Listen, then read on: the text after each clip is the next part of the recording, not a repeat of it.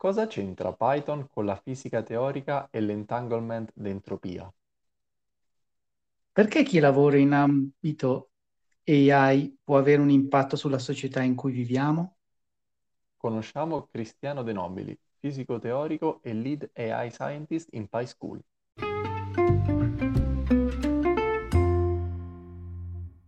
Ciao Marco, Ciao Cesare, che abbiamo oggi? Chi mi hai portato di bello? Guarda, ti ho portato un super ospite, un grandissimo Pythonista. Ma chi è? Ines Montani? No, di più, di più. È qui con noi Cristiano De Nobili, fisico teorico e lead AI scientist in PySchool. Benvenuto Cristiano. Ciao, ciao a tutti, ciao Cesare, Ciao. ciao Marco, grazie, grazie mille per, per l'invito. Grazie a te per essere qui. Vuoi raccontare a chi ci ascolta chi sei e come mai sei anche tu eh, un Pythonista?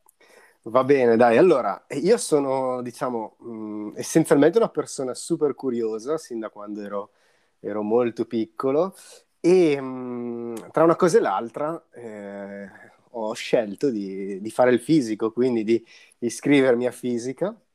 Durante il percorso ho subito capito che il mio interesse principale era la fisica teorica, la fisica, in particolare la fisica delle particelle, che è un po' quella più eh, che va alle fondamenta di come funziona la natura, il nostro universo in Mhm. particolare. E mm, mi è piaciuto così tanto che dopo la laurea in fisica mi occupavo durante la, la- la tesi magistrale, ho studiato eh, una cosa molto vicina alla gravità quantistica, che è la teoria delle stringhe, un argomento super teorico. Da lì ero così appassionato che ho poi proseguito con un dottorato di ricerca e un PhD eh, in un istituto molto bello di cui parlo sempre, che è la SISSA di Trieste, la Scuola Internazionale Superiore di Studi Avanzati, e lì ho continuato a, a fare ricerca come PhD student, Mhm. e, sempre in fisica teorica, studiando una, una- una quantità, un- una quantità fisica che è chiamata entanglement, entanglement entropy, eh, che ha tantissime applicazioni dalla fisica delle particelle alla fisica della materia condensata. E è lì che è nata la mia, eh, diciamo così, ho conosciuto Python per una disavventura. Questo è stato il mio, il mio approccio con Python. Essenzialmente io sono un fisico, come ho detto, teorico, quindi a me bastava e volevo solo il gesso e la lavagna, La la matita, esatto, oppure la matita e un foglio. I computer, eh, anche durante la laurea magistrale, non li ho mai toccati. L'esame obbligatorio di Computational Physics credo che è stato l'esame che un po' mi rovinò la media perché veramente devo averlo fatto quasi a caso. E, mh, fino a questo, fino al secondo anno di PhD, eh, dove veramente non, non avevo bisogno dei computer. Eh, un giorno il mio supervisor mi fa: Guarda, eh, c'è un problema in- interessante da risolvere. Eh, la comunità che si occupa di quantum information theory è molto interessata a questa cosa, però è difficile calcolarlo analiticamente. Cioè, cosa Aia. vuol dire analiticamente in termini matematici, fisici? Vuol dire che se ti metti davanti a una lavagna non riesci ad arrivare a una formula precisa, esatta.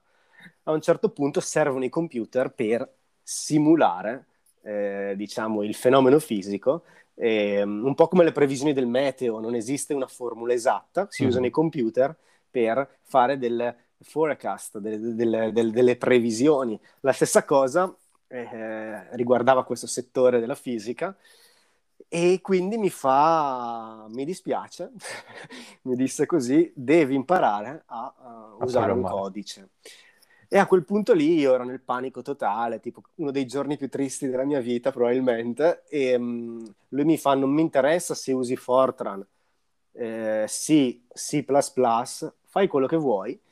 E a quel punto io, pochi mesi prima, sentii un mio eh, amico, carissimo amico, fisico, anche lui laureato a Padova, poi anziché venire in SIS è andato a fare il dottorato in Germania, Stefano Mostarda, che ehm, praticamente eh, mi disse, no, io durante il dottorato sto usando questo Python, tra l'altro è un linguaggio di programmazione che eh, si sta sviluppando molto, viene usato anche in, in finanza, mi ricordo quest- questa cosa. Mhm. Al che eh, dissi al mio supervisor, guarda, proviamo con questo Python. perché mi ricordo che questo mio amico Stefano mi fa, è un po' più semplice di C. Allora, no. per, me, per, me, esatto, per me era, era una, co- una, cosa... Allora niente, eh, mi metto lì, tutorial Python, ho vissuto due o tre mesi di, di, inferno. Fortunatamente c'era un altro dottorando più grande di me, un anno avanti, eh, che si chiama Andrea, Andrea Koser, anche lui ora è un eh, chief scientist in una bellissima startup che sta a Trieste, che si chiama Indo, e che ehm, si occupa di eh, sintetizzare dati, quindi eh, eh, nell'ambito machine learning, deep learning, mm. dati sintetici, e lui è, è, è chief scientist, lui usava Python già da un anno, perché era un anno più avanti di me, e da lì mi aiutò un po', e poi iniziò la mia, la mia diciamo, sventurata carriera eh, con Python come primo compagno. Eh, portammo avanti durante il dottorato tantissime simulazioni numeriche. Eh, almeno tre dei paper scientifici che ho sono stati fatti anche grazie, grazie a Python. E mh, la cosa figa, la cosa interessante è che lo usavamo per calcolare veramente quantità ehm, fondamentali in fisica teorica e se volete anche un marketing, una parola che piace a tutti, e calcolare cosa avviene, mettiamola così, sulla superficie di un buco nero, perché uh-huh. questo entanglement entropy è una quantità che permette, attraverso la, la, la quantum information, di fare questo tipo di ragionamenti e, mm, e quindi con Python si può anche fare tanta scienza, eh, addirittura ora è veramente super utilizzato in tantissimi settori scientifici.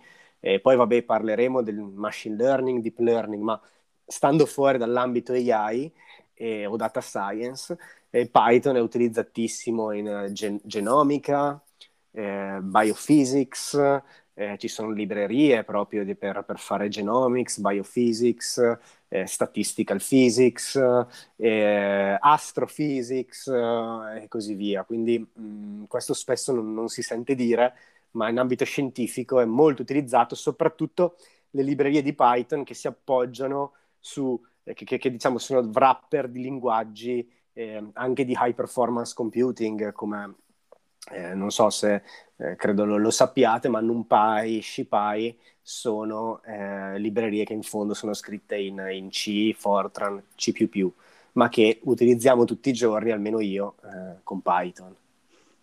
Fantastico. Beh, mentre parlavi pensavo a me che ho imparato a programmare eh, la programmazione oggetti per calcolare l'area del quadrato, base per altezza, poi tu ti sei trovato con l'entanglement, l'entanglement dell'entropia, quindi diciamo, imparare a programmare con un, già di sé un problema più complesso deve essere ancora più... Sì, sì, diciamo è stato, devo dire onestamente, è stato uno shock. Poi io non sono assolutamente appassionato di eh, computer, di... è stata mm-hmm. veramente una forte costrizione. La cosa che ora mi piace, tuttora non sono appassionato di computer. E, um, la cosa che però mi piace è che sono uno strumento, e la programmazione in particolare, eh, sia per fare scienza e anche per fare cose, cose interessanti. E, oltre che ovviamente non lo nego un po' di soddisfazione intellettuale nel, nel, rigore logico della programmazione. Certo. Quello c'è, ma quello ce l'avevo già con la matematica, con la fisica, non, non, non avevo esigenze di trovarlo, di trovarlo lì, eh, però è un aspetto interessante.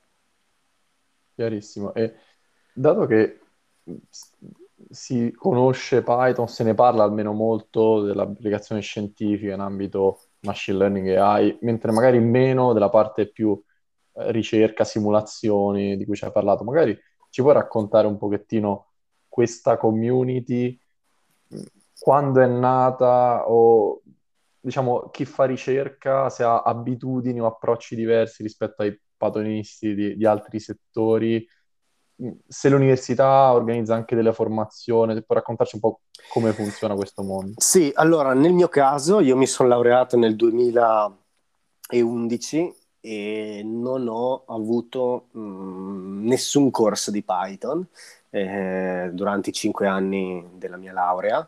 Eh, il corso di mm, Computational Physics era fatto in, mi pare, in C. E quindi mh, mm, e neanche eh, nei corsi del, del, PhD del primo anno sono corsi di fisica teorica delle particelle e poi ho fatto il dottorato in statistical physics, però anche i corsi di statistical physics non prevedevano Python. E adesso in realtà le cose sono cambiate. E entrambe le realtà di cui ho parlato, quindi l'Università di Padova e la SISA stessa, hanno compreso l'importanza anche di Python e quindi vi sono, eh, anzi ci sono degli ottimi eh, programmi, anzi faccio un altro slogan, eh, io stesso sono docente a Trieste del Master in High Performance Computing, eh, rilasciato dalla SISSA e dall'ICTP. L'ICTP è l'International Center for Theoretical Physics, siamo fortunatissimi, pochi lo sanno, è un centro dell'UNESCO, Nazioni Unite, basato a Trieste, eh, che fa di Trieste, oltre ad avere l'ICTP, anche la SISSA, l'area di ricerca, un istituto molto buono di genomica, fa una grande città scientifica. E cos'è l'ICTP? L'ICTP è uno dei due centri, è stato il primo, ma ora ce ne sono due, delle Nazioni Unite per eh, la fisica teorica, la matematica, soprattutto con, uh, per agevolare l'educazione nei, eh, nei, paesi in via di sviluppo. E l'ICTP è un centro pazzesco dove passano premi Nobel, cose, cose incredibili. Oh. E, e, e, l'ICTP insieme alla SIS sono diciamo ge- fratelli, e ri- rilasciano un master, dura un anno e due mesi, può essere anche uh, per chi diciamo st- sta scegliendo cosa fare nel futuro, può essere scelto anche come laurea magistrale in high perform- Master in High Performance Computing ha un forte approccio scientifico e lì c'è pesantemente anche Python, eh, oltre a linguaggi più di high performance computing come C, C++ e Fortran, eh, però c'è una buona componente anche di Python.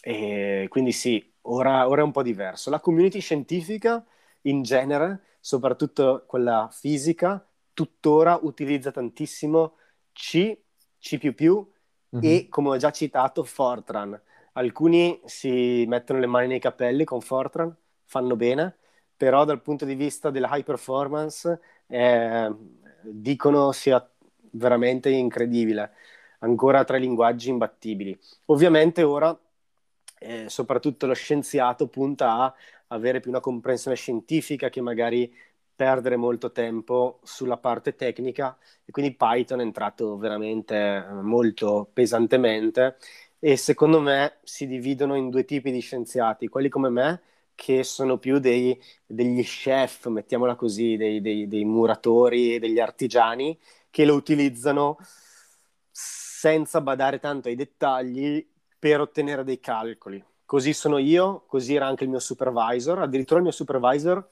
Eric, Eric Tonni, è professore alla Sissa, molto giovane, anche lui italiano, eh, una figura tra l'altro molto importante nella comunità eh, di Quantum Information Theory a livello mondiale. Lui addirittura usa matematica. Matematica è un mm-hmm. linguaggio di programmazione, non di programmazione, insomma, non so come definirlo, non è proprio un linguaggio di programmazione molto usato in fisica teorica. E, ehm, e quindi ci sono quelli come me e lui che hanno, sono più degli artigiani e poi invece devo dire ho conosciuto fisici che sono dei programmatori anche molto astratti, molto eh, quasi dei computer scientist, eh, quindi ci sono un po' queste schiere e ovviamente poi è ovvio che l'interesse primario è sempre eh, la ricerca scientifica. Quindi vi faccio un esempio molto banale. Eh, durante un seminario eh, si parla dei risultati scientifici si accenna che tipo di metodo si è utilizzato, non so, un Monte Carlo o un, una, un algoritmo eh, genetico o un tensor network, ma non si dice mai l'ho scritto in Python, l'ho fatto mm-hmm. in Fortran. No, non è dell'interesse scientifico. Ecco, questa è una cosa che poi, all'inizio non ci facevo caso.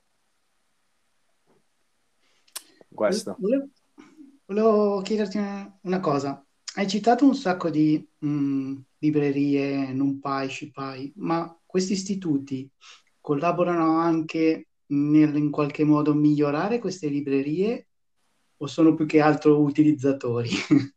No, allora ovviamente soprattutto gli istituti scientifici eh, sicuramente, eh, anche perché sono finanziati da soldi pubblici, qualunque cosa esca in ambito scientifico è di dominio pubblico, quindi l'open source nella scienza esiste da prima che esistesse Linux. Anzi, vi dirò una cosa, in ambito scientifico, per quanto riguarda sistemi operativi, Linux va per la maggiore proprio per questo, questo discorso. Recentemente ha preso molto piede anche eh, il, la Apple, Macintosh, io ho un Mac, eh, però eh, questi sistemi Linux andava, andava, per la maggiore anche per le sue eh, potenzialità in termini di high performance computing. Quindi la scienza è open source e piacciono i progetti open source, quindi molto volentieri collabora, collabora con, queste, con, queste, librerie. Io stesso in passato ho fatto eh, qualcosa in quell'ambito, poi ripeto, non essendo proprio appassionato, ma usandolo più come strumento, devo essere sincero, non ho più portato avanti. Però sì, allora non, magari non ufficialmente, ripeto, non ho mai sentito la SISSA o altri istituti che eh, fanno un release pubblico dicendo che hanno fatto eh, PyTorch o contributo, però mh, tanti scienziati sì, lo fanno. E ci hai raccontato anche che mh, nella comunità della fisica teorica quasi si ometteva come era stato calcolato il risultato, se in Fortran o in Python. Eh, e ultimamente si parla anche del tema della ripro- riproducibilità del, dei risultati scientifici perché è emerso che tante volte se non si ha a disposizione un dataset o almeno il codice con cui si è generato un risultato, eh, poi è difficile per un altro ricercatore partire da quello per andare avanti su, per costruire altre ipotesi. Mm.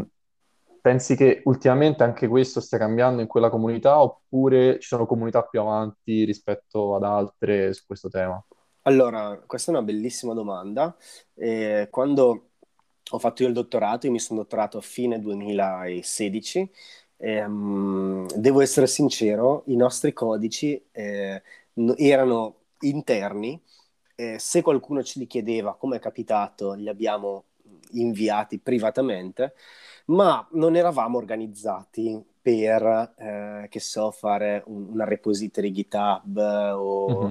Vi ripeto, io mh, mm, non sapevo all'inizio neanche che esistesse GitHub, l'ho scoperto dopo, eppure programmavo da due anni.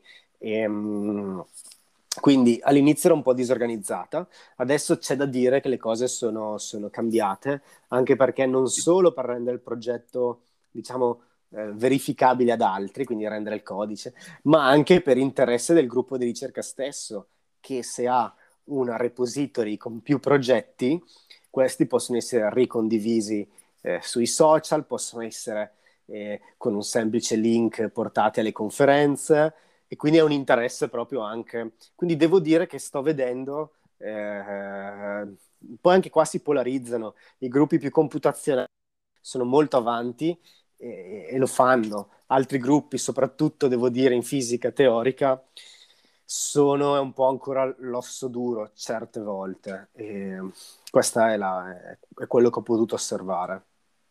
Interessante. E magari ci vuoi raccontare anche il secondo capitolo della tua carriera, quindi completata questa parte dei, della ricerca, poi Cristiano dove è andato? Volentieri. Allora, succede che mi dottoro eh, su questi argomenti molto teorici e nel frattempo io ebbi l'opportunità di fare un periodo eh, negli Stati Uniti, a San Francisco, e lì nel 2014-2015 tutti parlavano di eh, questo machine learning, deep learning. Allora la cosa mm, mi interessava anche perché in SISSA, nell'istituto eh, che ho detto a Trieste, c'è anche un bellissimo dipartimento di neuroscience. E quindi eh, quando ero a San Francisco parlavano di queste reti neurali, eh, bio-inspired, eccetera, eccetera, e vedevo che dietro c'era Uh, spesso erano scritte in Python, io Python già lo maneggiavo da, da, un paio d'anni, un anno e mezzo, Inoltre questa connessione con il neuroscience e soprattutto anche si parlava di questi sistemi complessi, ehm, mi affascinava perché comunque io da fisico par- delle particelle poi sono passato alla fisica statistica, tutti i sistemi complessi, i fenomeni emergenti sono un tema super interessante e quindi mi affascinava questo deep learning, devo essere onesto, anche se proprio non lo conoscevo. E allora decisi di saltare dalla fisica pura al deep learning.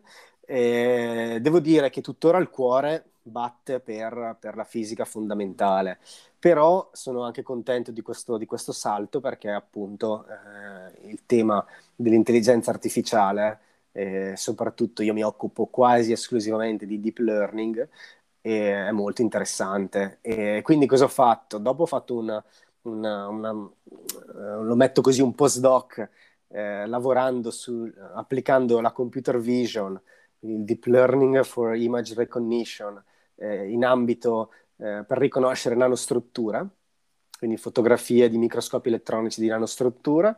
Usavo TensorFlow, che è una libreria eh, Python per deep learning, e dopo e da lì ho lasciato poi diciamo, l'ambito accademico e ho, sono andato uh, a lavorare sul progetto Bixby di Samsung, eh, che è l'assistente vocale, e quindi in realtà sono andato là perché ero affascinato dal linguaggio, cioè di lavorare sul natural language processing. E la cosa poi interessante è che dal linguaggio della natura, che è la fisica, la matematica, eh, che è appunto la fisica, stavo dicendo, sono passato al linguaggio degli esseri umani, eh, che è il Natural Language Processing, ma la cosa interessante è che la base comune è sempre la stessa matematica. E quindi questa è una cosa che mi affascina molto. Ho fatto tre anni occupandomi di Natural Language Processing. Da TensorFlow sono passato a PyTorch, che è un'altra libreria mm-hmm. um, di, di, deep learning. E um, cos'è che è successo poi? A un certo punto e bellissimo il deep learning, eccetera, ma dentro di me comunque eh, non sono appassionato di computer, non mi piace programmare, eh, quindi mi ponevo le domande, ma scusa un attimo, cosa stai, cosa stai a fare qua davanti? Eh, e poi mi sono reso conto che in realtà quello che mi motivava, poteva motivarmi era applicare eh, queste cose a, a, progetti che avessero un impatto eh, o sociale o ambientale, visto che la tecnologia può eh, davvero aiutarci a migliorare e la tecnologia è anche uno strumento, diciamolo, pericolosissimo, cioè eh, la conoscenza anche scientifica e tecnologica avanzata eh, può uh, portare potere da una parte e non ad altri. Se usata male, mm-hmm. la storia par- ha, parlato chiaro di quello che la tecnologia e la scienza assieme possono fare. Quindi anche dal punto di vista di instaurare una cultura, di usare la tecnologia in un certo modo, mi piace lavorare su questi progetti che portano un senso, un miglioramento. Eh, ho ricevuto offerte di lavoro anche da aziende che si occupano certi ambiti non eticamente mm, interessanti. Eh, cioè, scu- fanno cose interessanti ma non eticamente e ovviamente li ho rifiutati. E, ehm, tendenzialmente poi sono le aziende che pagano anche di più perché però li ho rifiutati, non, non è quello lo scopo della tecnologia e quindi da lì eh, tutto questo era dentro di me. Nel 2019 ebbi l'opportunità di fare un TEDx su, che parla proprio di intelligenza artificiale, creatività umana e eh, cosa la creatività umana può fare con l'intelligenza artificiale. Se non l'avete sentito, vi consiglio di andarlo a vedere. Lo trovate su YouTube, Cristiano De Nobili TEDx, lo trovate. E quindi e da lì poi mano a mano è nata dentro di me. A un certo punto eh, ho deciso di dedicarmi solo a progetti che mi interessavano. All'inizio lo raccontavo un po' in giro, come, come hai visto, come hai sentito quel talk a Microsoft, ma nella realtà ancora non me ne occupavo ma quando tu credi una cosa, la racconti, anche la gente ci crede e mano a mano poi ti chiamano per queste cose. Da lì uh, è da un anno, poi da circa un anno che sto lavorando su un progetto um, con PySchool um, e all'inizio appunto um, come, come, senior deep learning scientist. Eh, eh, non dipendente da loro, insomma mi hanno chiamato esternamente un progetto della Commissione europea in collaborazione con il Joint Research Center GRC della Commissione europea. E cosa fa questo progetto? Eh, l'idea è di mappare eh, le competenze scientifiche e tecnologiche attraverso paper scientifici e patents in Europa attraverso il Natural Language Processing, così che si costruisca un tool, uno strumento che possa dare un'idea chiara alla Commissione europea eh, sulle competenze su certi ambiti e questi ambiti riguardano proprio il cambiamento climatico. Quindi vi faccio un esempio per tutti. Vogliamo capire le competenze europee sul tema dell'industrial pollution e questo tool ti permette di, eh, data una query, capire quali siano i patents scientifici e ehm, i, i, scusate, i paper scientifici e i patents, eh, i brevetti ingegneristici e, ehm, e dà una mappatura, ok, eh, delle competenze.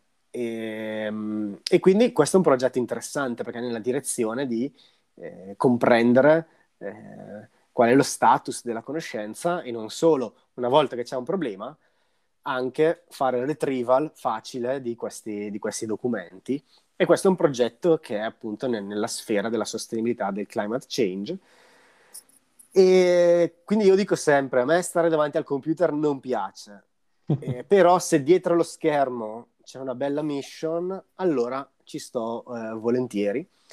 E, e, da lì poi è nato un rapporto più stretto con PySchool e adesso l'idea è quella di eh, lavorare su progetti di questo tipo.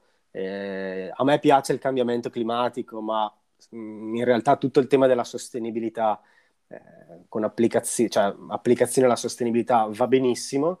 PySchool ha anche una scuola, la School of AI, eh, su cui alcuni di questi ragazzi collaborano su questi progetti. La cosa bella è che non solo lavoriamo su progetti di impatto, ma i ragazzi che sono lì a imparare con noi eh, entrano nella cultura di usare queste competenze per qualcosa di figo e magari poi eh, non vanno a, fa- a, usare la tecnologia eh, nella maniera sbagliata come, eh, come accennavamo prima. Volevo chiederti, hai parlato di temi sociali. Io ho visto il tuo TEDx. A un certo punto dici anche, eh, e ne hai accennato anche prima, e c'è tanta gente che dice la tecnologia mi fa un po' paura, la tecnologia mi porta via il lavoro. Eh, cosa si può dire a, a, chi è impaurito, al di là della, mh, del fatto che si fanno tante belle cose con uh, l'intelligenza artificiale in ambito per, diciamo, controllare il cambiamento climatico? Cosa possiamo raccontare di altro? Certo, allora e vi invito ad andare a vedere il TEDx così vedete la mia, la mia, opinione. Nel frattempo ho anche maturato altre idee. Il TEDx è stato fatto due anni fa, ma in realtà sono molto comuni. E, ehm, allora, dal punto di vista delle potenzialità umane, se usate bene, la creatività umana, eh, la motivazione umana, non abbiamo macchina che compete con noi. Quindi ehm, questo ne, ne, sono certo e sarà così per i prossimi anni. Tuttavia è anche vero che ehm, non tutte le persone sono, si chiamano Cristiano De Nobili, che ha questa curiosità, che ha fatto fisica e che si occupa di queste cose. Non tutti si chiamano Marco e Cesare, che nel tempo libero si, si inventano, tirano su un podcast e comunque amano parlare di queste cose c'è anche gente che giustamente non, non ha magari queste stesse um, passioni o, e, um, e, però anche questi hanno diritto di, di, vivere una vita tranquilla, anche se loro sono, soggetti, sono i soggetti più a rischio per quanto riguarda la tematica della perdita del lavoro e dell'intelligenza artificiale. Il punto è questo, cioè dobbiamo entrare in una... Um, la nostra se vediamo le cose da molto lontano, molto alto, l'umanità sta entrando in una fase, chiamiamola tecnologica, piuttosto avanzata. E mh, vogliamo usare la tecnologia essenzialmente per fare profitto, per eh, arricchirci e per essere i più fighi del mondo, eh, eh, o la vogliamo usare per gli esseri umani, cioè vogliamo dare in pasto gli esseri umani alla tecnologia per arricchire qualcuno, per fare qualcosa, oppure vogliamo usare la tecnologia per gli umani? Questa è una scelta politica che deve essere intrapresa. Io mi combatto un po' a livello divulgativo. Se scegliamo la prima, siamo tutti spacciati perché magari non adesso, ma in ogni caso le, la conoscenza scientifica a cui siamo arrivati, anche tecnologica, è davvero molto avanzata. Magari può non, non sbaragliare mm, Cristiano, Marco, Cesare, Eric, Andrea, i ragazzi di cui ho parlato prima, ma tanti altri sì. Allora è lì che dobbiamo dire usiamo la tecnologia per gli umani, usiamo la tecnologia per l'ambiente. Ehm, quindi questo è un po', è un po il, il, mio tema. Eh, se facciamo così non c'è nulla da temere, perché la tecnologia è solo uno strumento, come dico io, un po' un super power, superpotere eh, che ci può aiutare a, a, a fare qualcosa di nuovo, qualcosa, qualcosa, di bello. Altrimenti è una nuova arma. cioè, punto. Chiaro. E ci hai raccontato di questo progetto inserito all'interno della PySchool. Ci puoi aiutare a capire proprio ad alto livello cos'è PySchool? Quindi è un società che fa formazione, fa ricerca, proprio per capire, per chi non la conosce, sì. perché sei lì e di cosa vi occupate. Eh, esattamente. Allora, no, PySchool è una società che ha, eh, diciamo, l'idea di appunto eh, insegnare un po' eh, quelli che sono anche i lavori del futuro, non solo il lavoro ma l'approccio. E eh, PySchool ha mh, mm, all'interno del, del, suo programma eh, anche la School of AI e altre, ehm, a, a, altre school che si basano sempre sull'idea di Human Creativity and Machine. Infatti è un po' il sottotitolo Machines and Humans, Human Creativity.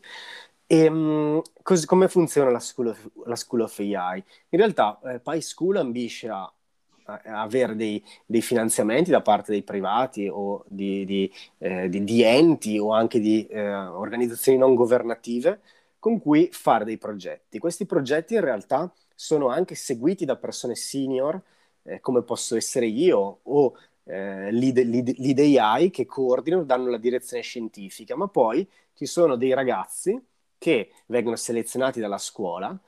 In, in, non è facile, insomma, entrarvici, però eh, vengono selezionati con l'idea che questi ragazzi colmano quel gap che esiste tra la formazione universitaria e poi il mondo del lavoro, che richiede, per esempio, delle competenze, non so, un progetto già svolto o delle competenze che vanno un po' al di fuori da quelle più teoriche messe in pratica all'università.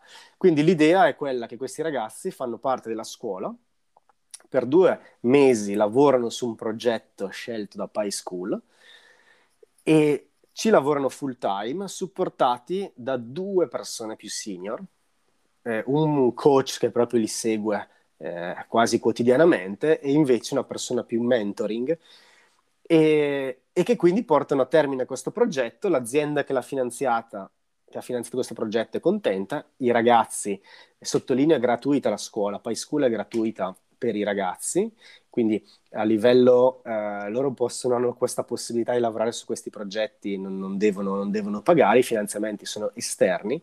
E, um, questa è l'idea. Ovviamente sia i ragazzi che i progetti sono abbastanza selezionati eh, con i criteri di eticità e anche eh, stiamo puntando mano a mano ad avere progetti sempre in ambito eh, sostenibile.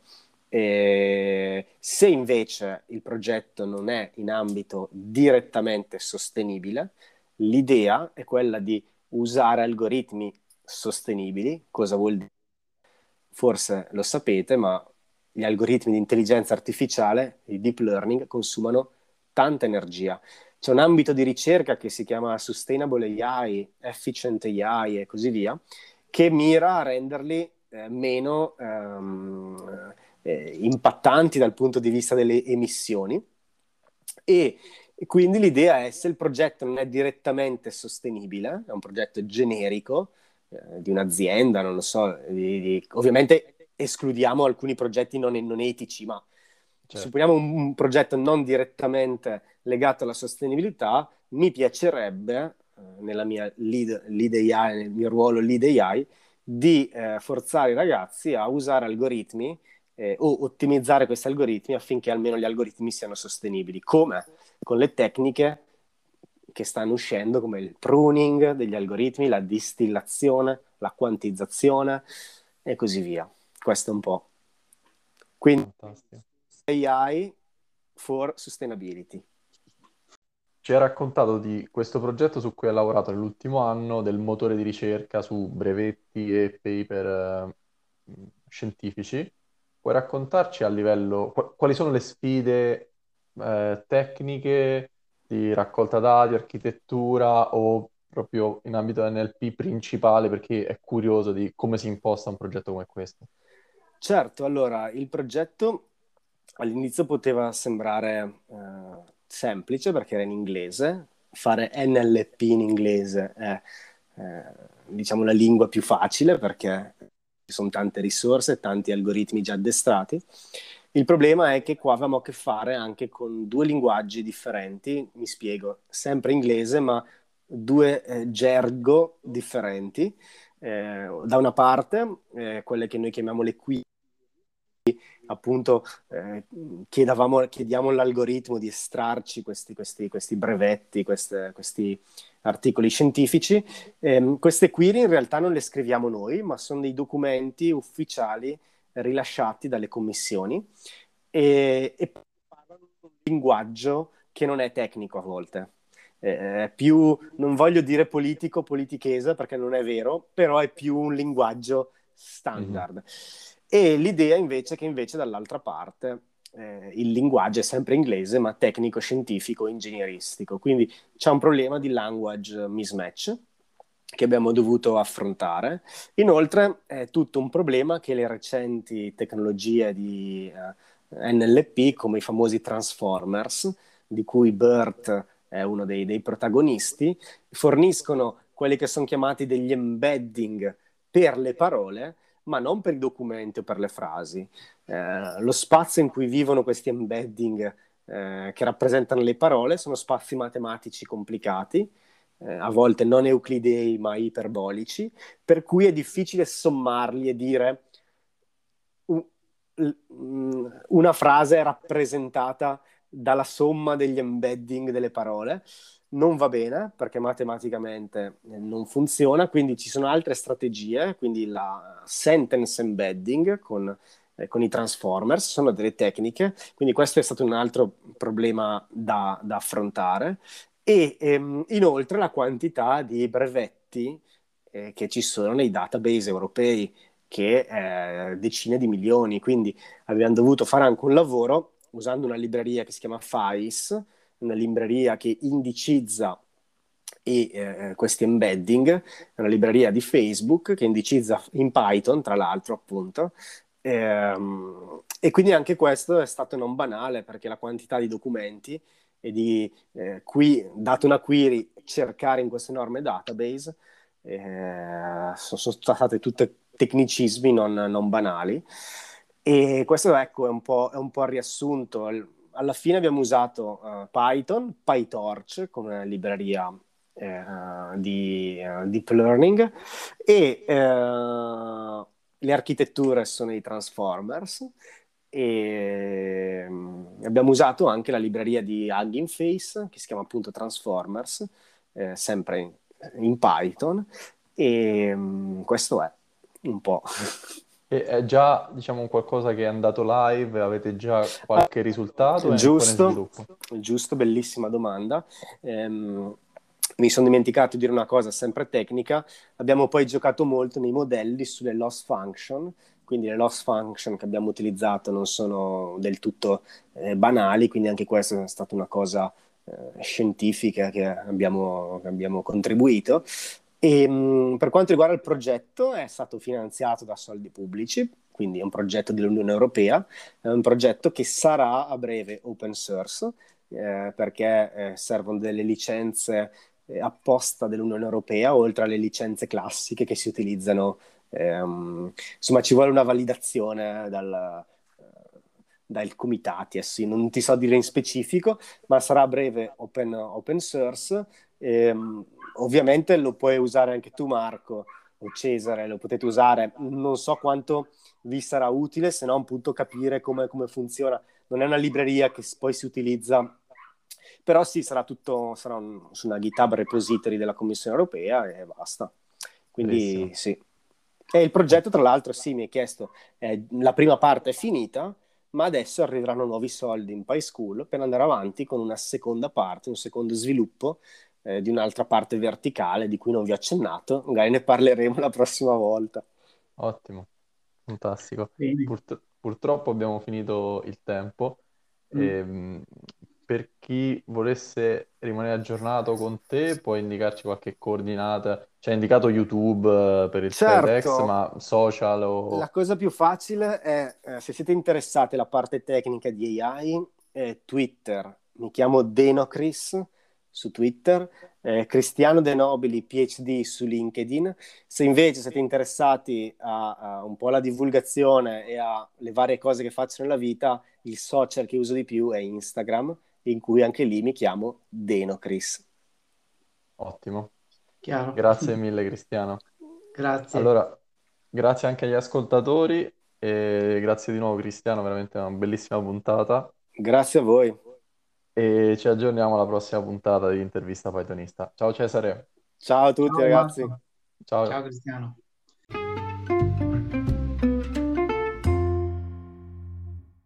Avete ascoltato una puntata di Intervista Pythonista, il podcast di Python Milano per conoscere i Pythonisti italiani.